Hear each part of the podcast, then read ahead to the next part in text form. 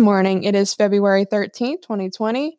My name is Victoria, and today I'm sitting with Dr. Haywood Joiner, the faculty advisor of Bold Club. How you doing, Dr. Joiner? I'm doing great. Thanks glad so much for having me this morning. glad to glad to hear it.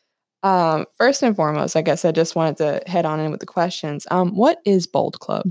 Bold is the Black Organization for Leadership Development. But let me point out that although it says Black Organization for Leadership Development, the club is open to any LSUA student.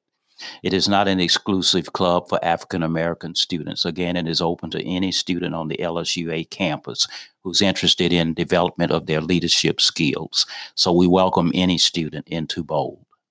Wonderful. That's that's good to know. Um, so, what exactly is it that you guys do? What's some of the events and the uh, things that you do as an organization? As an organization, we're basically a service organization. We try and uh, highlight activities uh, that would promote leadership and development among students on our campus. We have an annual banquet that we hold where we try and honor students on our campus who are excelling uh, in their various disciplines. We monthly invite speakers from the campus and the community to one of our club meetings to talk about leadership development. Many of these individuals are entrepreneurs who have succeeded in our community and they are role models for members of BOLD. We recently, in observation of Black History Month, we recently held a soul food cookout on the quad. And that was very good. Uh, we had a lot of what you would call soul food, had a very good turnout for that.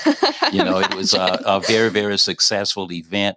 Uh, the leadership of Bold, uh, our, our, our, president of Bold this semester is uh, Sage Kuzan who is uh, also Miss LSUA. And uh, I mean, she has fantastic leadership skills, and she and Shamar um, put did a very, very good job in putting that event together. Wow, wow. that's that's and we participate in other activities on campus. Um, uh, so, uh, you know, as those events come out, we we want to be a club that's really involved, and we're excited about having the opportunity to be a part of the LSUA community. So it's an academic based club. So like it's the grades and the uh, things that you get involved in on campus that is what you're trying to promote or is it like well we promote uh, academics as a part of the club but it's not a criteria for membership in the club gotcha, gotcha. again the club is open to anyone who's interested in developing their leadership skills uh gotcha i gotcha so um, this semester, have you guys had events? What what did you guys do already? We did have, as I just mentioned, we did have the Soul Food Cookout on the quad in oh, observation right, yeah, of. Black History Month in the month of February. Uh, that was our major event. And uh, we're in the process of planning our programs uh, for the remainder of this semester, you know, pending uh, mm-hmm. COVID 19 activities. we are, we are, and then we will be looking at activities for the fall. One of our events that we are hoping to have in the fall, we are looking to uh, possibly co sponsor Louisiana's Poet Laureate. Um, uh, here on campus to uh, kind of share some of his poetry with us. He's John uh, Warner Smith, who teaches English at Southern University in, in Baton Rouge. And he is uh, Louisiana's current poet, poet laureate.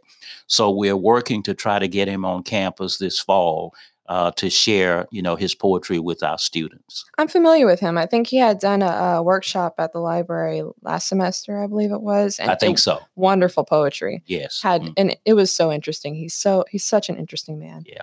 Well, we're uh, hoping to bring him on campus, so we're looking forward to making that happen. I'm, I'm sincerely looking forward to that. Hope you do get to pin that down. Uh, so, just a little background on um, the Bold Club. How recently was it started? It started about three years ago. Uh, one of our students, Cody Hamilton, Cody has graduated now, was interested in developing some type of course on campus that would promote leadership development and uh, he was very instrumental in getting this started. Uh, this is his baby, and we're hoping to continue it. You know, uh, basically in his honor. And students that were original members of Bold, they're getting ready to graduate soon. Aww. But uh, you know, they have kept Bold going, and I've been able to serve as faculty sponsor, and and that's a very interesting, exciting job for me. Uh, I enjoy doing that, and I enjoy working with those students who are members of Bold. Uh, so about three years now, the organization has been here on the LSUA campus, and there is some interest in possibly uh, organizing other service clubs on other college campuses, other bold clubs on other college campuses. So we'll see where we end up with that. Okay. Okay. So it's still kind of a smaller thing right now. Right. It is a smaller thing. It's exclusive right now to uh, to LSUA. Gotcha. So, how many members do you have already? Are you guys a big group or? We're not a big group this semester, but in its inception, it was a very, very large group. I think it had at one time about 30 members. Oh. And many of those members, as I've indicated, have graduated. So, we're in kind of the rebuilding stages now of trying yeah. to get membership into the club. And that's why we're trying to promote a lot of activities on campus so that, you know, students will see that we're here and, uh, you know, they'll be interested in in becoming a member of the organization. And we're hoping in the future that maybe um, Bold will be instrumental in getting maybe some sororities and fraternities to okay. show an interest yeah, in becoming yeah. a part of, uh, of, of LSUA's campus. I know that my particular fraternity, Alpha Phi Alpha Fraternity Incorporated, is very interested in starting a chapter here on the LSUA campus.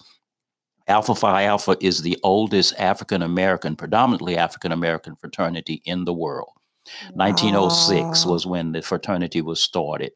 So um, we are very interested in trying to get a chapter started, and we'll probably do more work on that, working with individuals that are members of BOLD as we move into the fall semester. We're hoping uh, we'll be talking with the chancellor and with our provost, et cetera, about the possibility of getting um, those fraternities that show interest in organizing or getting groups here on our campus started. So you got some ambitions going for you. We do. Getting we do. Some, getting right. the ball rolling. Mm-hmm. Gotcha. Gotcha. Yeah. So um how, like I know this semester it might be kind of a sketch on trying to get people to join, but next semester, you know, how how would a student if that's interested to join, how would they join? Well, they can actually contact our president again. K- uh, Sage Cousin is our president this year. Shamar Calvin uh, can contact him, or they can actually contact me, you know, at my office. I'm located in Coughlin Hall, room 101, or they can reach me by email, hjoyner at lsua.edu, or they can call me at 473 6466, and we'd be delighted to have them as members of our club. Is and there I, any uh, requirements that they would have to meet for joining? Just an interest in being uh, in service and in development of their leadership skills is the only requirement. Wow, wonderful. definitely, definitely got the doors wide open, huh? And it's open to any major, you know, so it's Ooh, uh, across campus. Yeah. Gotcha. So, uh, thank you for talking about the Bold Club. Uh, I did want to ask a couple of questions about you personally sure. as a professor. So, how long have you been here? I've been here now. This is my 16th year. It's hard to believe I've been here 16 years. Before coming to LSUA, I was the chair of the Department of Allied Health at Southern University in Shreveport. I was there five years. And prior to that, my background is in healthcare. Prior to that, I worked at Christus Cabrini Hospital with St. Francis Cabrini Hospital for 20 years. I'm showing my age now, right? And I also served as a hospital administrator for a long term care hospital here in Alexandria for a couple of years. So, wow. So I've been around a while. So you have experience. You yes. know a thing or two, huh? Uh, so, uh, what's your what's been your experience on the LSUA campus? What's what's unique to you about LSUA? I really enjoy being a part of the LSUA family. It's a close knit family. You know, I, I like the idea of that. You get to know your students. Your students get to know you. Um, that day may not be such for LSUA in our future as this university grows, and I'm convinced that it will continue to grow. But I like the atmosphere, you know, of this particular campus. We have some outstanding faculty, and we have some of the best students that you could find on any college campus. So it's a win-win situation for faculty and for students. And of course, I get to teach, you know, courses that I really enjoy. I get to share my experiences over the years that I've been in healthcare with students who are going to be our future in healthcare. Mm-hmm. And we are interested in making sure that they are well trained because I might be the patient that those students are going to be treating. So, I really enjoy being a part of the LSUA family, and I'm delighted that I was given that opportunity. Well, I'm glad we have the privilege of having you a part of this campus and a part of the you know, as a professor. So thank you. Thank, thank you, you, for everything. Thank you. Um, well, that's all I have for today. So thank you again, Dr. Joiner, for joining us today. Thank you. It's been my pleasure. All right.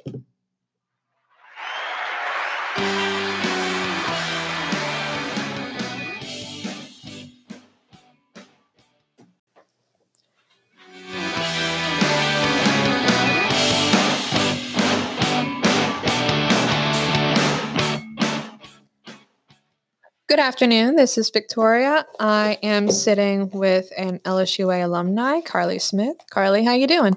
I'm pretty good, Vic. How are you? doing good, doing good.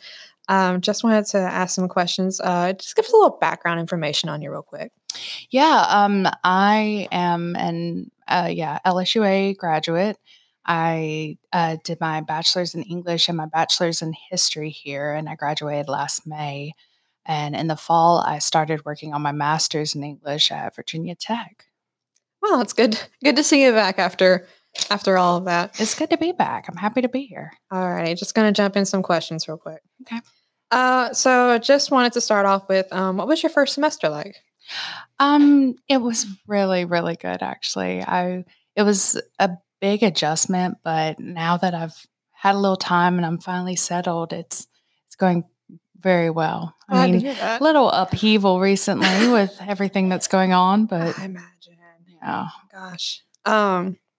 Well, okay. So this is kind of something else I wanted to ask. Uh, what did you have to get used to going from being an undergrad to a grad student, life wise?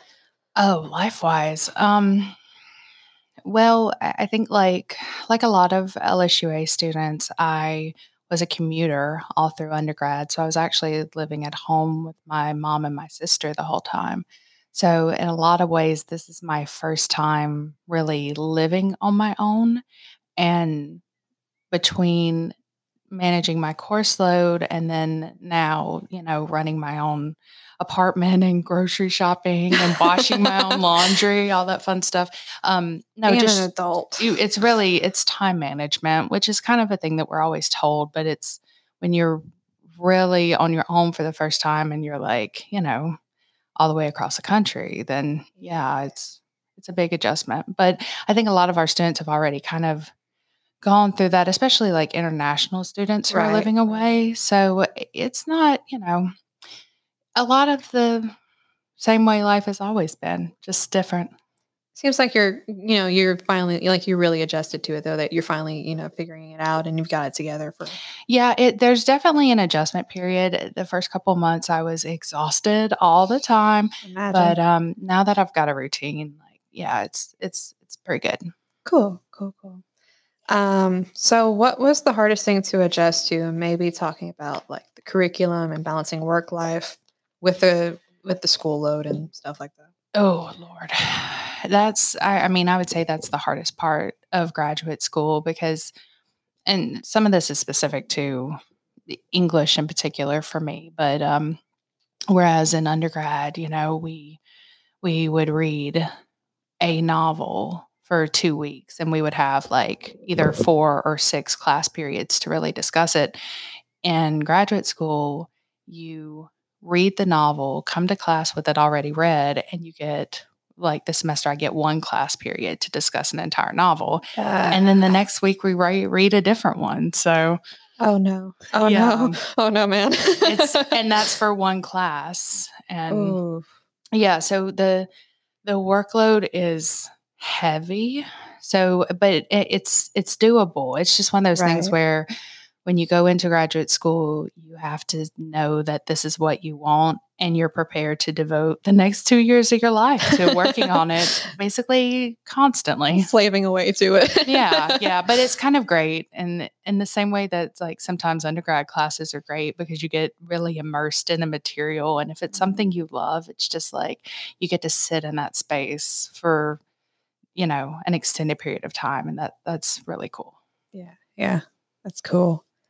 Okay. Um, so if students that are in undergrad are interested in heading off to grad school, what do you feel like they need to know going in?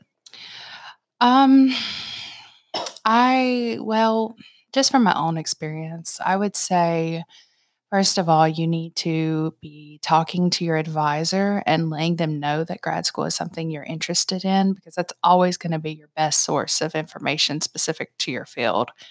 Um, I would also say pay attention to deadlines, like making sure you get your um, your graduation application in on time, making sure you take the uh, the GRE, which is you know the test you need to take before you can apply. It's essentially like the grad school version of the ACT or the the SAT. Like um, making sure you get that done, um, making sure you have time to take it maybe twice if you don't get the kind of scores you want. Um, researching um, programs as early as possible to kind of narrow that down. Well, and that's another thing. Um, when I applied, I think I applied to six master's programs, and I would say that's about average and not to apply to any less than that because you want to mm-hmm. kind of cast a wide net. Because the more programs you apply to, the more likely you are to get an acceptance or maybe even a couple of acceptances. So you can kind of sit down and say, okay, which one is going to have the best funding package? Which program lines up with my goals the best? That kind of that kind of thing. Um, so like they need to be started thinking about that around what junior year, the early senior semester. Yeah, I I would say I would say junior year. Junior year, really. Which if if it's later, that's not a deal breaker at all. But if you're earlier in your undergraduate career and you're thinking that grad school might be something you want to do, the sooner you can start, the better off you will be. Gotcha, gotcha.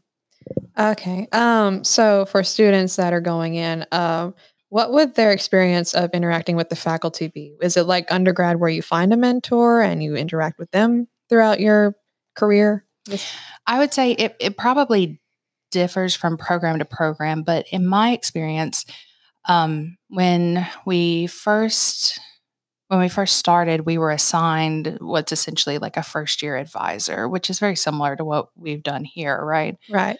Um, and then because the the master's program is two years long. That's pretty well standard. Some of them run three years, or there are some expedite programs that are like a year long. But um, usually you have your first year advisor, and then your second year, you should be in the beginning process of like working on your thesis. So for me, this is the second semester of my first year, and I'm finding a, I, I just uh, actually like found my what's going to be my thesis director who becomes my new advisor. So the the biggest thing is when you start grad school, start identifying the faculty that you like who are doing work that you're interested in, but also who have like a really compatible personality with yours because this is someone you're going to be working with a lot. Um, and then even beyond that, um, your thesis committee, the the the faculty that help you work on that, you'll you'll have a director and then two readers who also have to like kind of sign off and say that you're going in the right direction with this project. So definitely start kind of cultivating the yeah. people you want to work with. And yeah. usually faculty are more than happy to do that with you. You know, make some connections on campus while you're there. Exactly. Stuff. Start networking. That's what they always tell us, right? Yeah, yeah, yeah, yeah, definitely. Well, um, thank you for coming on the show today. Is there anything you wanted to add to that? Um, I I think that's it. Um, wonderful. Yeah. Oh, uh, one other thing I wanted to say. I know that I had the same concerns. A lot of students are worried about, you know, how to fund this kind of thing because, of course, school is very, very expensive, and yeah, yeah. graduate school is sometimes even more expensive. Um, but the the programs you look into and you should be applying to are the ones that are fully funded or offer assistantships. Mm-hmm. So in my case, um, I have an assistantship which completely pays for my tuition. So I pay pay nothing for tuition at all. And then I work with the faculty 20 hours a week. So that's divided between a teaching assistantship and working in the writing center since I'm in English. And with those, it pays my tuition. I also have insurance that's paid for by the university, and wow. I get a, a, stipend. And that's how I pay my rent and my ramen noodles or whatever it, whatever yeah, it happens yeah. to be. So um yeah, don't think just because you don't know where the money is going to come from, don't automatically knock it out. I mean, do the right. research. You're not completely on your own if you want to go to grad school, but you don't necessarily have the means to. Yeah, absolutely not. Definitely look into programs that have assistantships or, or funding. Gotcha. That's I feel like that's very good to know. Um, all righty. Well, thank you for coming on today. This has it. been wonderful. all righty. Uh guess that's it. Yep.